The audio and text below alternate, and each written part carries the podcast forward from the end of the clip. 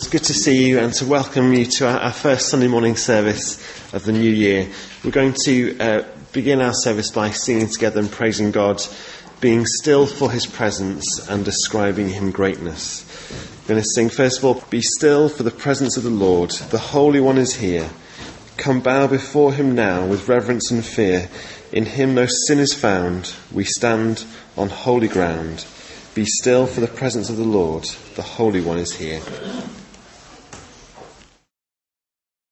Father God, great God, we are here before you now to share with you this time with you and the Lord Jesus Christ, to share our lives with you and with each other, to share the prayers of our hearts and the songs of our hearts, to share readings and thoughts, and to share in remembering your Son, our brother, Lord Jesus Christ. Lord, help us to share not just this hour, but all our lives with you. Bless us, we pray in Jesus' name. Amen. Steve is ready and poised the announcements. Morning, one and all. It's good to be here this morning, and it's lovely to be able to welcome Nigel with us this morning, here with Patricia and Gary and Alfia. It's always good to have Daniel with us as well, and if I've missed anybody, you're just as welcome. We continue to think about and pray for Rob Mills as he continues his treatment for bowel cancer. It's good to see you here this morning, Rob. Andrew is due to start his radiotherapy on the 15th of January, and we pray this will all go to plan, and we keep Andrew and Sheila in our prayers. Sylvia's brother's funeral will take place this Thursday um, at 12 o'clock at Southern Cemetery. We keep Sylvia and the family in our prayers and pray for peace and comfort in the months ahead. Andrew took some flowers to Keith and Jackie Northover for all the Bethel to show our condolences after the death of their son Stephen. They were very grateful for the flowers and for the care that was shown to Stephen. It would be good to remember our brothers and sisters caught up in conflict, particularly those in the civil war in South Sudan, many of whom are experiencing great suffering. Richard tells me that Ian was not up for coming to church this morning, but he's going to go back at lunchtime to see if Ian would like to come for lunch. Gladys, it's good to see you with us this morning, and also Juan, glad to see that you're feeling better as well. Thank you, Giles. If you have anything you'd like to share in prayer together, please uh, let me know.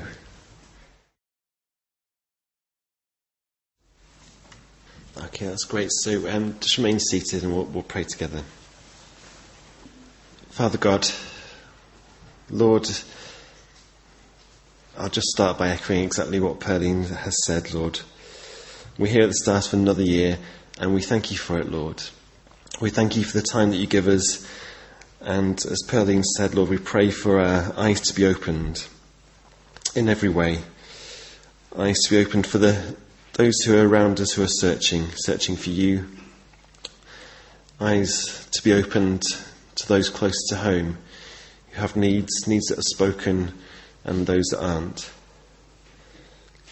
Lord, just open our eyes, Father, so that we can see you and see our Lord Jesus Christ as we walk through this year.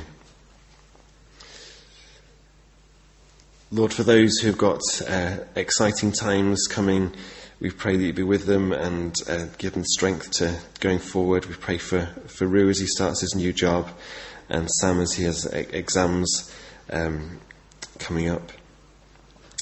And for those of our family who have um, difficult times and treatments ahead, we pray, as always, that you will strengthen them, give them comfort. We pray for Rob and Andrew as their treatments continue. And we think of um, Sylvia and the family um, as they mourn the loss of uh, Sylvia's brother. Lord, we pray that your comfort will be with them too. And we have thought about brothers and sisters from around the world. Lord, as this world keeps on turning, the conflicts still rage, the wars still happen, the famines, natural disasters. We know that they will all be a part of this year. And so, from our comfort here in, in Manchester, help us to do what we can to think about and pray for and support and give what we can give those who we'll never meet, um, but we know who are in your presence. Lord, as we close this prayer, as we started, open our eyes in this new year in 2014. May our eyes be wide open to you and our Lord Jesus Christ. Amen.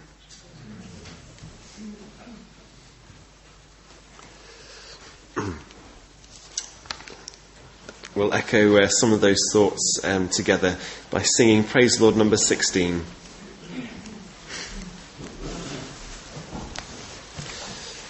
Brother, sister, let me serve you. Let me be as Christ to you. Pray that I may have the grace to let you be my servant too. Praise Lord 16. Mark is going to be encouraging us shortly, um, but before he speaks and introduce what he's going to say, we're going to take a reading which is from Ephesians uh, chapter 4 and just running to the first verse of chapter 5. And Luke is going to read that first. Ephesians chapter 4. As a prisoner for the Lord, then, I urge you to live a life worthy of the calling you have received. Be completely humble and gentle. Be patient, bearing with one another in love. Make every effort to keep the unity of the Spirit through the bond of peace.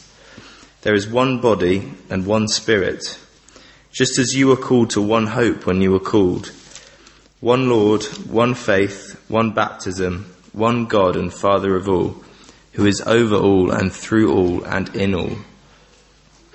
But to each one of us grace has been given as Christ apportioned it.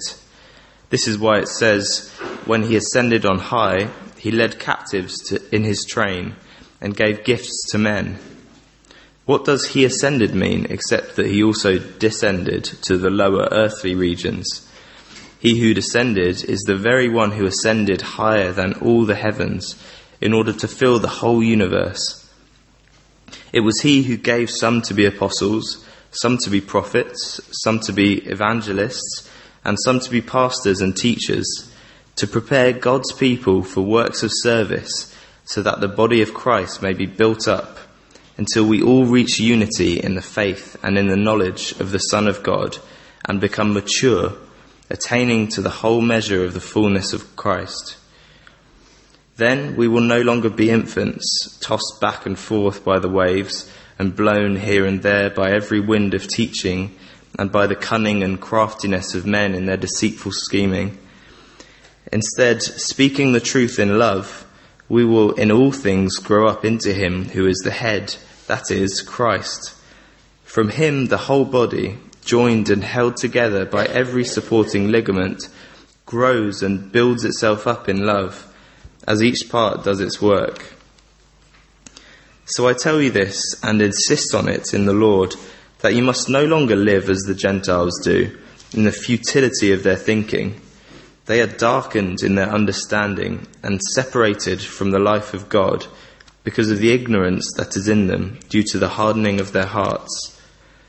Having lost all sensitivity, they have given themselves over to sensuality so as to indulge in every kind of impurity with a continual lust for more.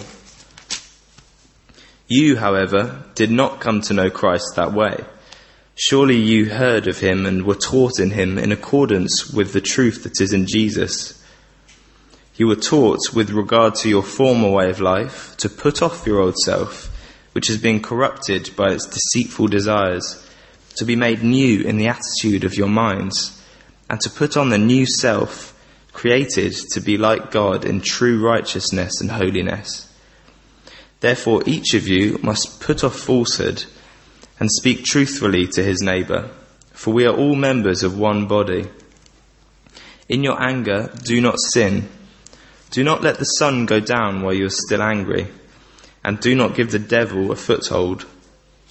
He who has been stealing must steal no longer, but must work, doing something useful with his own hands, that he may have something to share with those in need. Do not let any unwholesome talk come out of your mouths, but only what is helpful for building others up according to their needs, that it may benefit those who listen. And do not grieve the Holy Spirit of God, with whom you are sealed for the day of redemption. Get rid of all bitterness, rage and anger, brawling and slander, along with every form of malice. Be kind and compassionate to one another, forgiving each other, just as in Christ God forgave you. Be imitators of God, therefore, as dearly loved children. Thank you, Luke. Uh, Mark, would you come and encourage us? Thank you.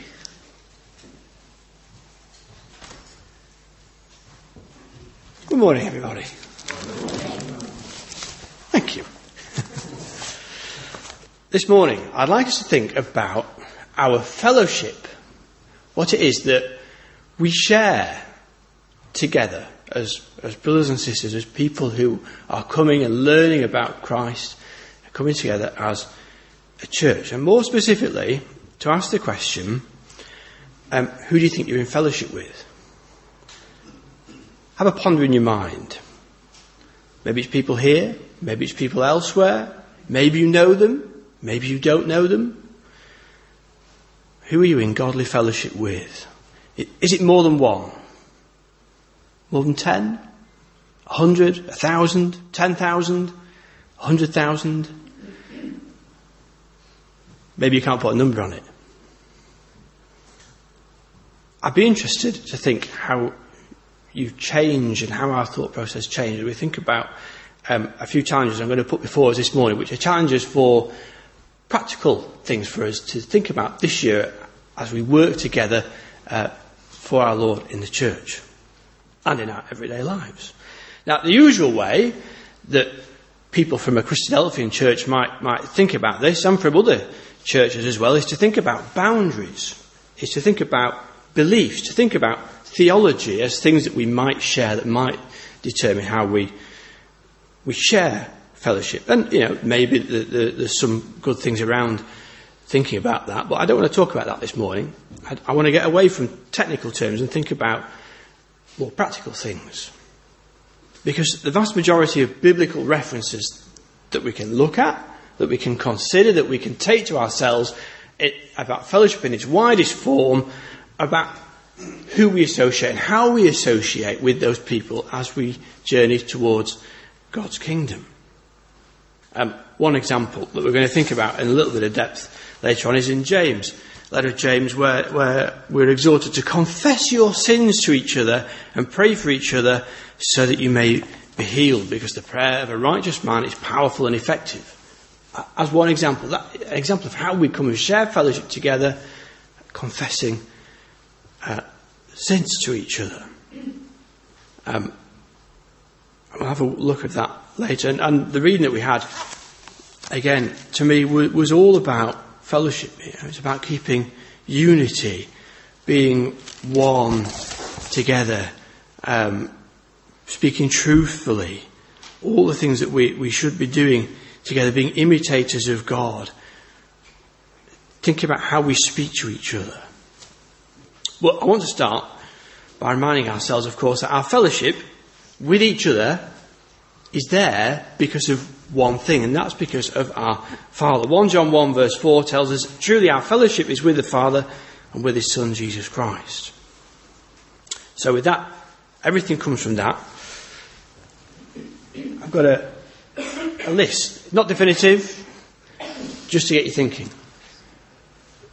Practical fellowship includes partnership, bearing each other's burdens, financial support, admonishing one another, faith, assembling together, coming together, being together, having compassion on each other, edifying, building up, putting good into each other, being kindly affected. I like that word. Being, being kind, and you know, that's affecting you. You are being kind.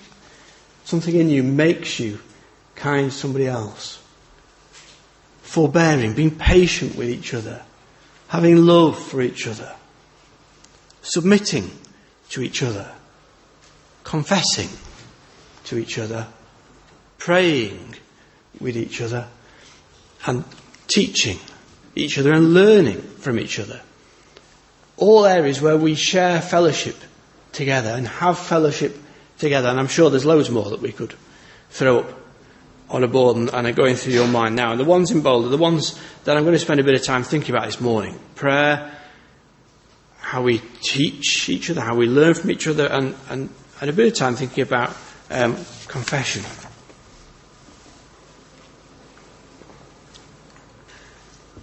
I'm going to start with prayer because ultimately this is, I think, the key to everything else we're going to think about. Because prayer is ultimately about fellowship, but it's about fellowship with our Father. It's a time when we come and share fellowship one to one, maybe with other people, with our Father. And I picked the three things to talk about this morning because they're the things that I need to exhort myself on and build myself up on, or are things that other people have talked to me about recently. And my prayer life is something that I always feel needs a lot more work and a lot more time putting onto it. And I know from conversations with with quite a few people at church and, and outside church that you know, I'm not a lonely person when it comes to thinking about that area. Quite often, if I feel there's just something lacking in my Christian service, in my, my life as a Christian, maybe I don't feel that well connected with God, the Lord Jesus anymore, maybe I'm lacking a bit of purpose, I don't feel there's a great deal of direction. I think quite often it comes back to the fact that there's not a lot of prayer, not a lot of real prayer, not a lot of real fellowship with the Father taking place. If I'm the only person I'm exhorting this morning on that, then that's fine. I don't think I am.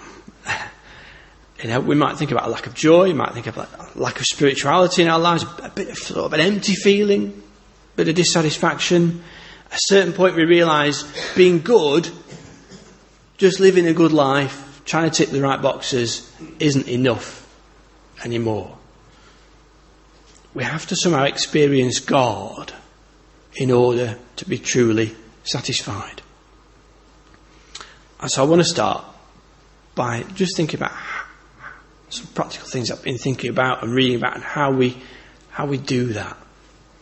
Because the source of everything we are as Christians, as disciples, has got to start with being close to God Himself, to learn how to fellowship with Him. It's no point thinking about how we fellowship His children if we can't think about how we fellowship God first. Um, so the primary function of prayer, I, I think, is about that. It's about fellowshipping with God. Enabling us to, to, to see that the prayer of fellowship helps us to be filled with God, with, with His character, and, and let, let His ideals, as, as they rest in our heart, then come out of us. It changes our mind, the, the emotions that we have, the will that we have. And it's a prayer with God that exposes who we are, deals with the weaknesses we know we've got. God knows we've got the mistakes that we've made, the shortcomings. And so, one of the things I'm going to try this year when I start praying is to not start with a shopping list, which is possibly the way that a lot of my prayers might work things that I want from God, a list that I want God to achieve, or things that I'm worried about in my life that I want God to somehow solve or help me through. Rather, just coming and really trying to behold, gaze upon the Lord, to think about God, His character, His love, waiting for, in essence, for God to, and, and my own mind to, to, to be together, to have some peace, to have a stillness of mind, of thought, to be thinking positively and, and, and praising God before naturally then one and I think from, from experience that changes the way that one then moves into prayer and, and fellowship with God. And, and, it becomes such a deep, quiet fellowship that we allow God to reach every part of our innermost being.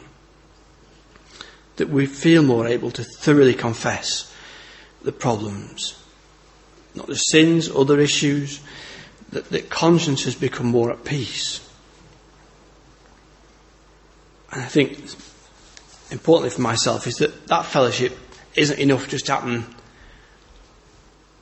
on a snatch five minutes on a Sunday morning, or when I've got five minutes in a car once a week. That actually it needs to be a regular thing, that it needs to be somehow part of everyday life. That, to have some daily devotional time in fellowship with God. And, and, you know, we, we, we think about in Scripture that, you know, in essence, we're, we're always in fellowship with God. God's always with us. We're always there. God's always with us. But having those special times set apart where we just draw near ourselves to Him. And that we know in our mind we need that special time. And it's a commitment that we make to God that we will spend that time with Him, in fellowship with Him. And there are practical things that I think about. You know, I'm, I'm thinking about Bible class this week. You know, where the, there's no need to hurry prayer. And, and I know from my own experience that that can be the thing. I, I need to pray to God. I need to pray to God about. Well, I'm going out my car this week. The kids are ill. This is happening. That's worrying me. These people have got problems. I'm thinking about them. Um, and, and I think I've, I think I've drawn close to God. I think I've prayed. Whereas in reality, that it might have been a prayer, but it wasn't drawing close to God. So the need not to hurry and being aware that, you know, I, am easily distracted. I'm quite happy to jump onto the next thing that just catches my eye. So, so being in a quiet place helps me to try and leave beside, behind disturbances, things that I could easily be distracted with. You know, I think, I'm sure that praying to fellowship with God is something that we'll always be learning for all of our lives. And we'll continue to need practice uh, to spend adequate time with the Lord, to, to, to learn the lessons of fellowship with Him. And I think when we do that, that begins to change the people that we are, the way that we think about things and the way then that we come to have fellowship with each other. Now, as we lead into the next thought, you know, possibly you've learnt lessons about prayer.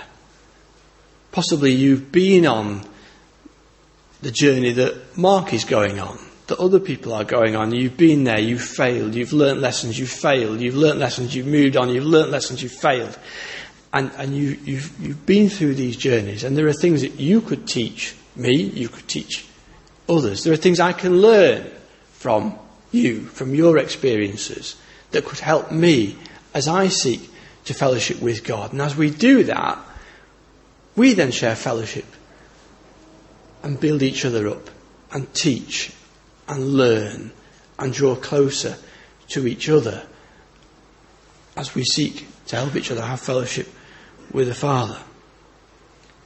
So that, I just want to spend a couple of minutes thinking about our teaching and learning, and, and we're just going to go to Acts 2 and have a look at, have a look at that.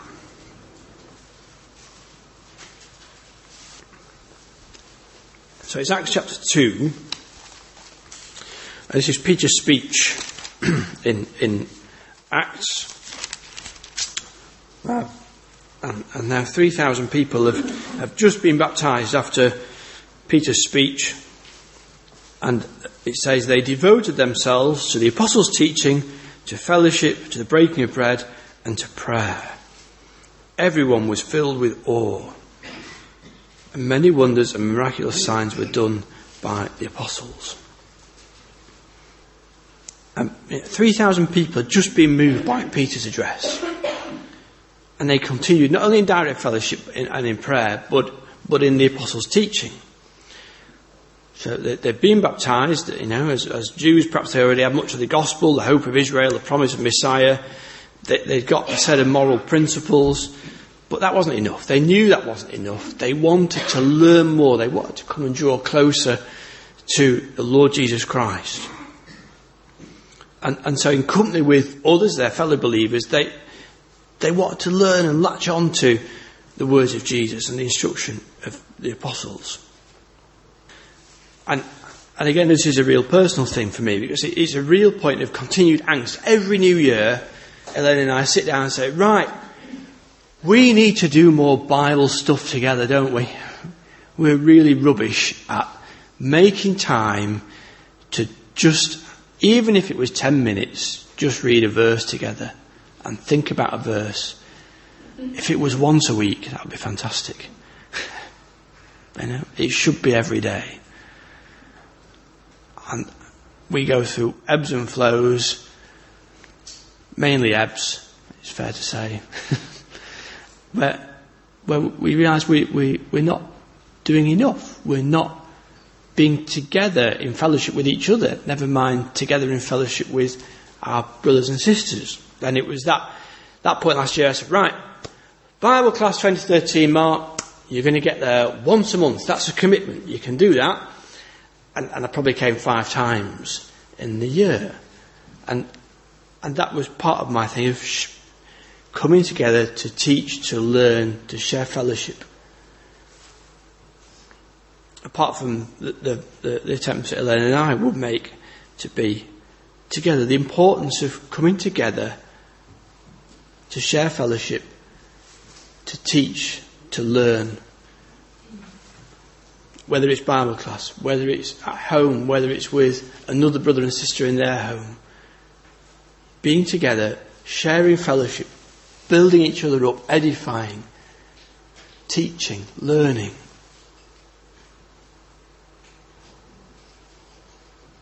You know, those who work together to produce, I know, thoughts for Tuesday Club, Friday Club, Bible reading group, when you're working together with brothers and sisters and teaching, and those who are learning, one gets so much more satisfaction sharing that fellowship together, of learning together, of, of teaching, it is a wonderful experience. It richly enhances the fellowship that we share together, the relationships that we have with each other. And so it's good that if we remember, as we read in Ephesians, that we're all one body, all, all parts having their own gifts, Everybody's got a, you know, something they feel is their role, their responsibility. So, who within the church are you learning from? Who, who is it that you've got fellowship with in the church that you're learning from? More than one? Ten people? Who would you go to if you got a question that you just sat there and thought, I read that this week, I don't know what that means. We've sat and thought about it together, I don't know. Who am I going to ask? Do you do that? Is that something that would strike you naturally to do? Other people, you know, that we thought about formally in the past as a church, people who've been baptised, you know, we would try and we would give them teaching before they got baptised, but not but not after. Are there people that actually would need a one to one? Help somebody that you know, you may be that person who feels, actually, I'd love somebody to spend some time with me with my Bible and teach. I'd love to learn more about God, about the Lord Jesus Christ. So, as a church, how are we passing on our knowledge, our faith, our wisdom, the skills that we've got in teaching, the skills that we've got uh, in, in, in, in, in instruction and, and, and learning? So, who do you spend time with in fellowship? Learning about the Lord Jesus Christ and our Father. Who are you in fellowship with when it comes to teaching and learning? You know, go back to your initial thoughts about how many people are you actually in fellowship with? You know, there's a broad technical term. How many people are you actually in real godly fellowship with? Let's have a look at James chapter 5. We're going to think about confession now for a, a few moments.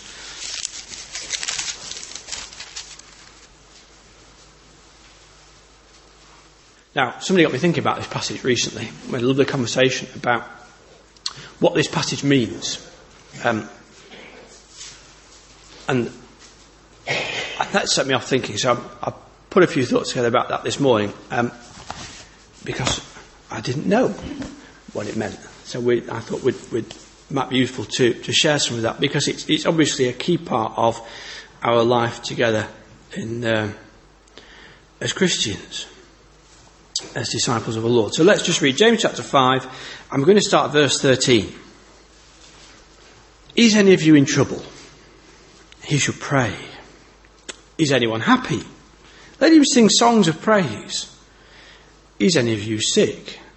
He should call the elders of the church to pray over him and anoint him with oil in the name of the Lord. And the prayer offered in faith, I mean, the prayer offered in faith will make the sick person well. The Lord will raise him up. If he has sinned, he will be forgiven. Therefore, confess your sins to each other and pray for each other so that you may be healed. The prayer of a righteous man is powerful and effective. Elijah was a just man like us. He prayed earnestly that it wouldn't rain, and it did not rain on the land for three and a half years. Again he prayed, and the heavens gave rain, and the earth produced its crops. My brothers, if one of you should wander from the truth, and someone should bring him back, remember this. Whoever turns a sinner from the error of his ways will save him from death and cover over a multitude of sins. So this, this part of sharing fellowship together by confessing our sins, confessing our faults to each other. You know, it's not a one-off New Testament teaching. Proverbs 28:13 says, "He who conceals his sins does not prosper, but who confesses and renounces them finds mercy." And, and later on in the New Testament, in 1 John 1 verse 9, if we confess our sins, he is faithful and just to forgive our sins and to cleanse us from unrighteousness. Now, as the, the broad Christian world around us, as, as, generally two ways I see of that happening. You know, there's a, the occasional appearance in public of a Christian leader who's been caught doing something they shouldn't and seeking a public confession and, and public apology. And, and, secondly, I guess the, the, the Catholic priest system of, of, the dogma of the Catholic Church of, of people going to confess sins to the priest, who can forgive them uh, and, and, usually has some sort of penance involved with that. Now, I don't think those ideas have, have great roots in the New Testament, but I think confession of sins to each other is, and our faults, is closely related to fellowship, our fellowship together, not just with God, who we need to confess our faults and sins to, but within the church.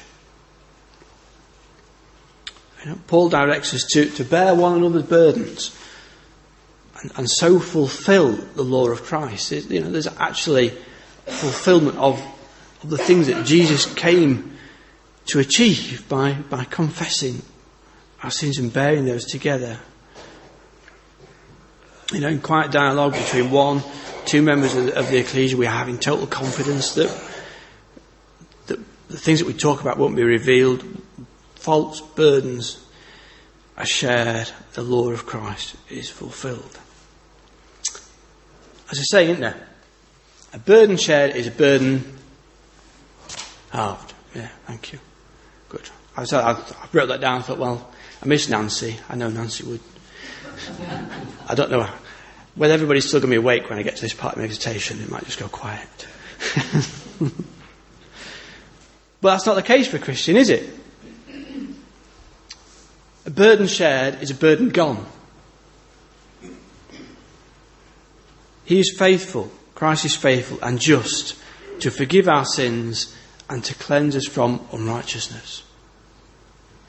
You know, when we share our burdens, when we share our faults, our sins, they are gone. This type of dialogue should be part and parcel of our fellowship who better to trust than somebody who shares your hope, your faith, love, the forgiveness that there is in the Lord Jesus Christ? And it's all the more sad within our church if we can't trust anyone? And I've gone through phases of that. Who, who is there that I could trust? At different points of having different strengths and weaknesses in relationships within members or the church, good times and bad times. Is that a reflection on me, the individual? Is it a reflection on the church? How are we building relationships? How do we have fellowship together with each other? Because if we're a church of liars, oh, there's nothing wrong with me.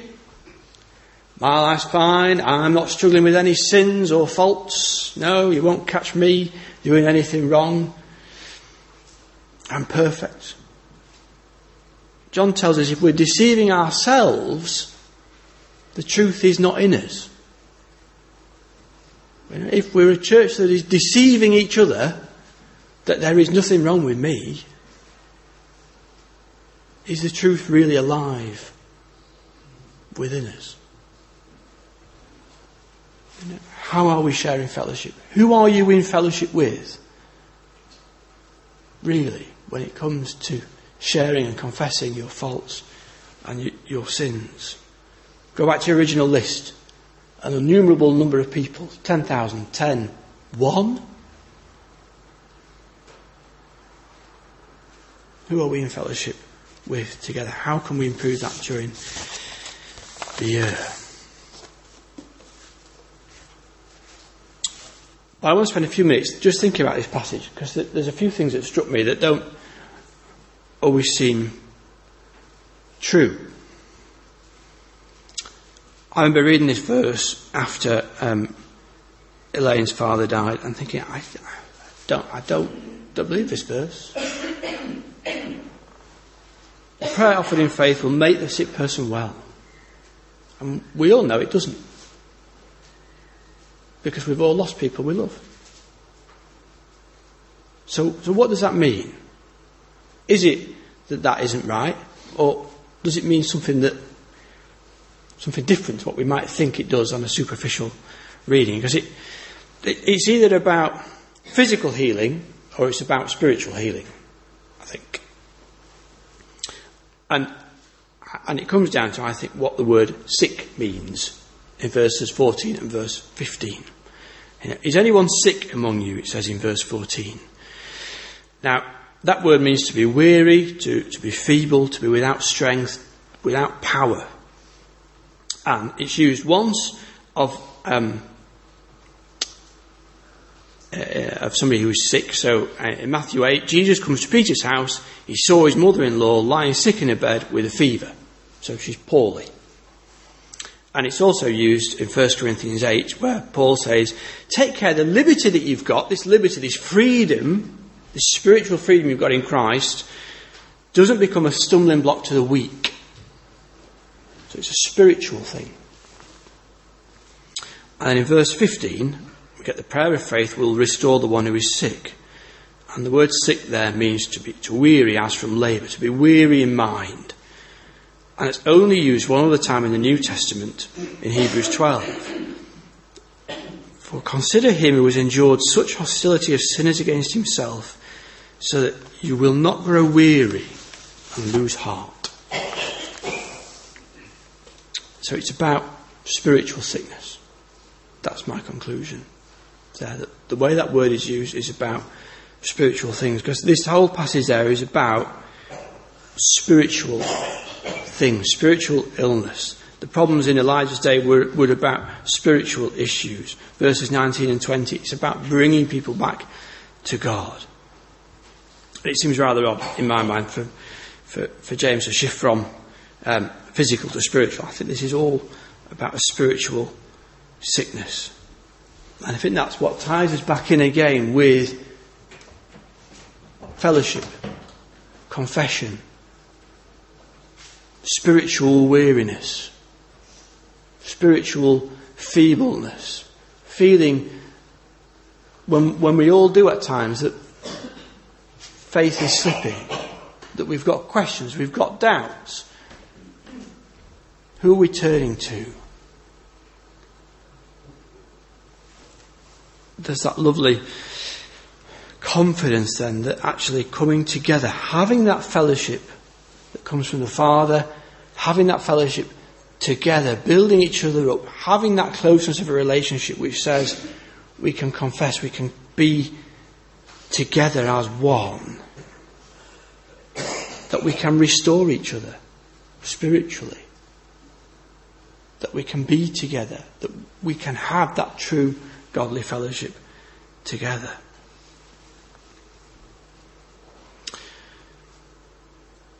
So, the question again, just thinking about now this church here in Old Trafford. Not for any particular reasons, just I think there's a good example I want to, to bring. Just think about this church here in Old Trafford. There are some examples of biblical fellowship. I've gone through two or three in a bit of detail. How many people at church do you think you're really in full godly fellowship with? Everyone? Most? Ten? Five? You know, a small number might be enough when times are good. But we know as a church, we, if we aren't praying together, if we aren't confessing, if we aren't admonishing, if we aren't partnering one another, it's going to be really difficult to grow together, to be together to have fellowship together. But what about when times are bad? What about when ill health strikes? What if those one or two people are taken for whatever reason, leave the church, fall asleep? That the need for a spiritual family to be, to be kindly affectionate, to love, to pray, to support are, are key, obviously, for us. But what about when spiritual difficulties arise? Because they will, just because, you know, we've all been plodding along quite happily for a number of years and there haven't been any major issues for us to worry about or think about. The next problem might just be round the corner to test our fellowship, the strength of our bonds, our love, how we care for each other, how we're able to pray together, how we're able to confess together, how we share fellowship together and, and the strength and the quality of that fellowship that we have together to, to love, to forbear one another's weaknesses. Because we know what they are. Because people have talked to us about their weaknesses. To submit to one another. So I've got a test. Draw in your mind that this is definitely the safest place to do this test. Draw in your mind a list of the people you think you're in true fellowship with.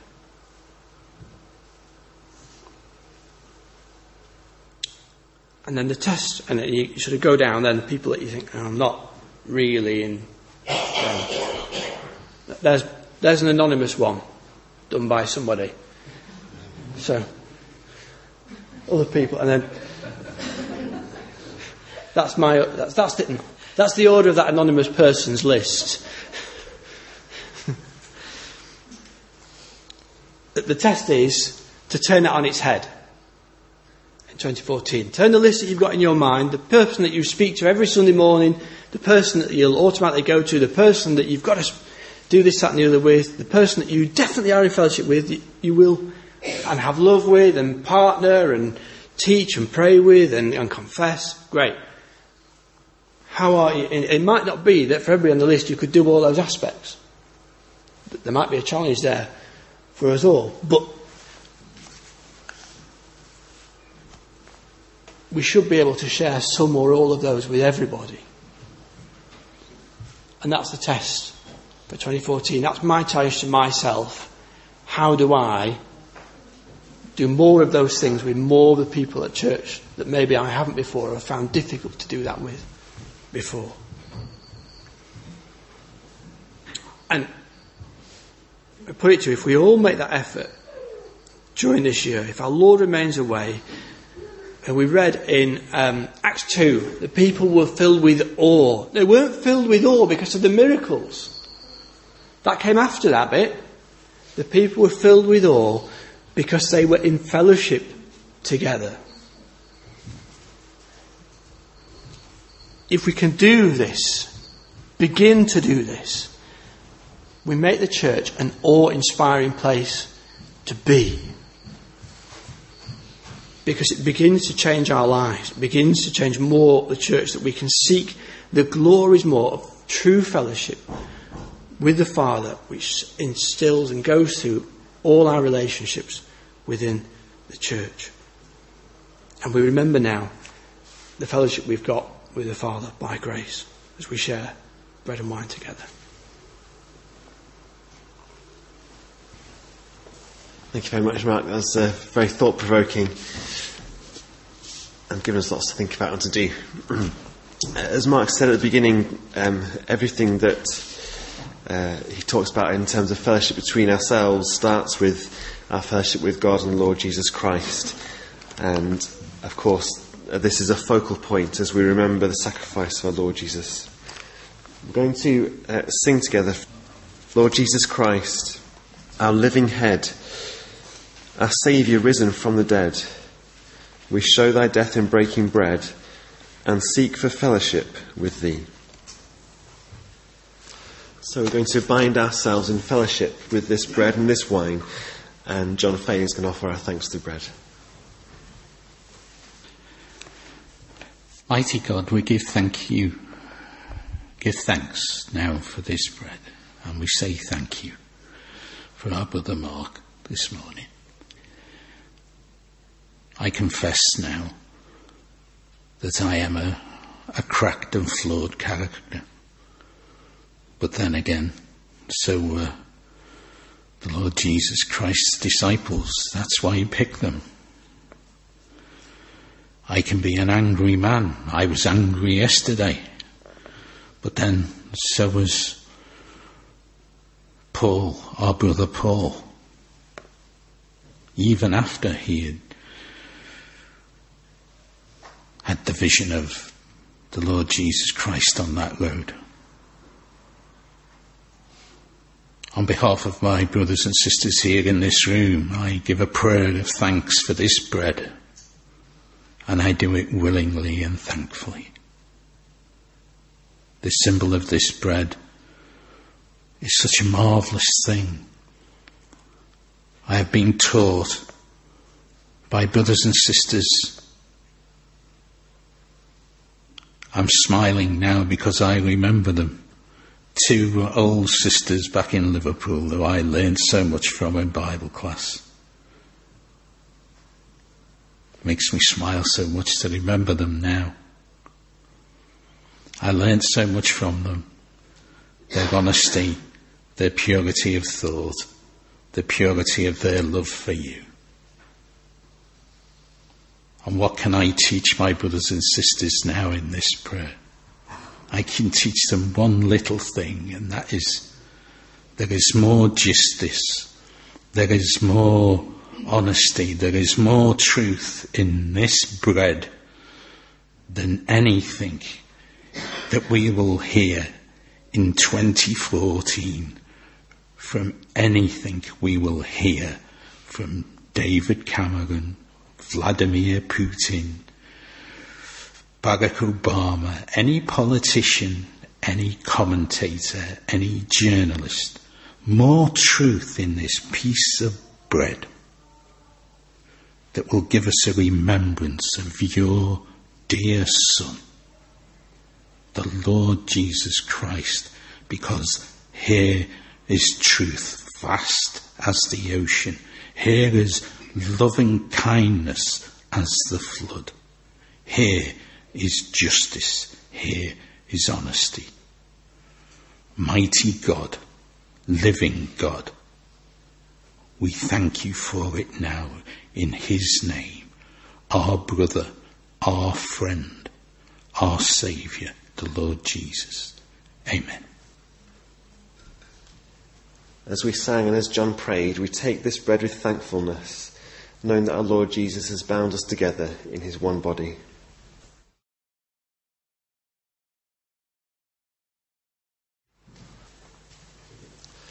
Malcolm is going to offer our thanks to wine.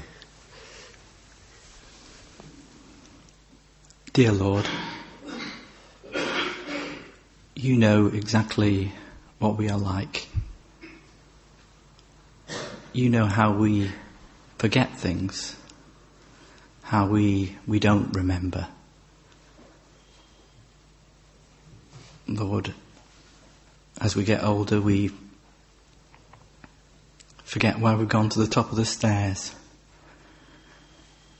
And so, knowing that you provided a way that we could remember in this bread and this wine, that we could remember how special you are what a special fellowship we have with you and with one another. What love, what hope we share with one another. What peace we share with one another. All because of you, Lord. Because you gave your life willingly for each one of us. Lord, we remember that now. We pray that we won't forget what special fellowship we have with you and with one another in this year and in every year. In Jesus' name we pray. Amen.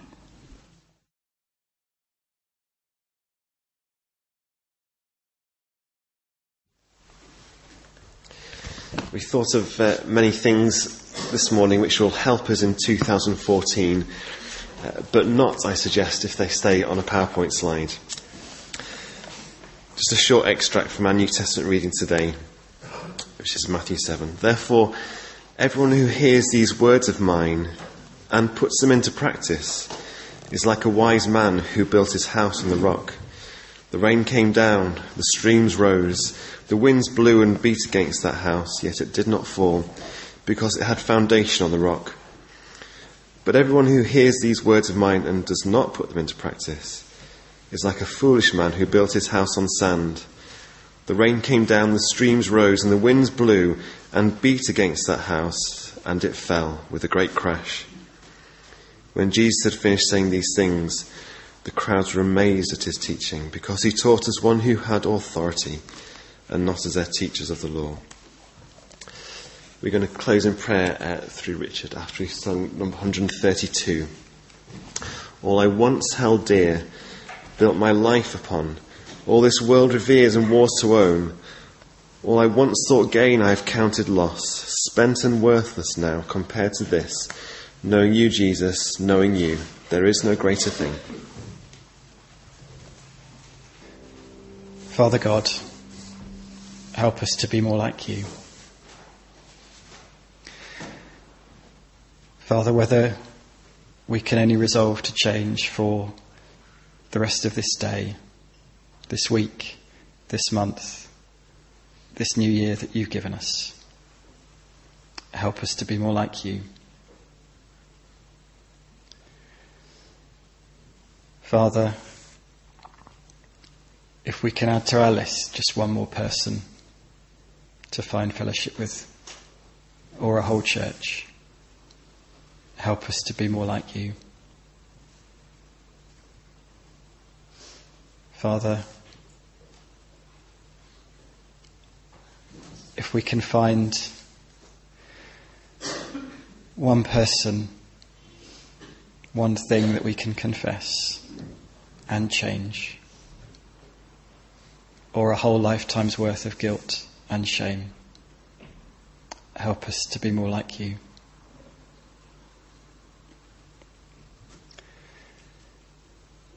And Father, send us Jesus. Send your kingdom where we will be much more like you. Amen.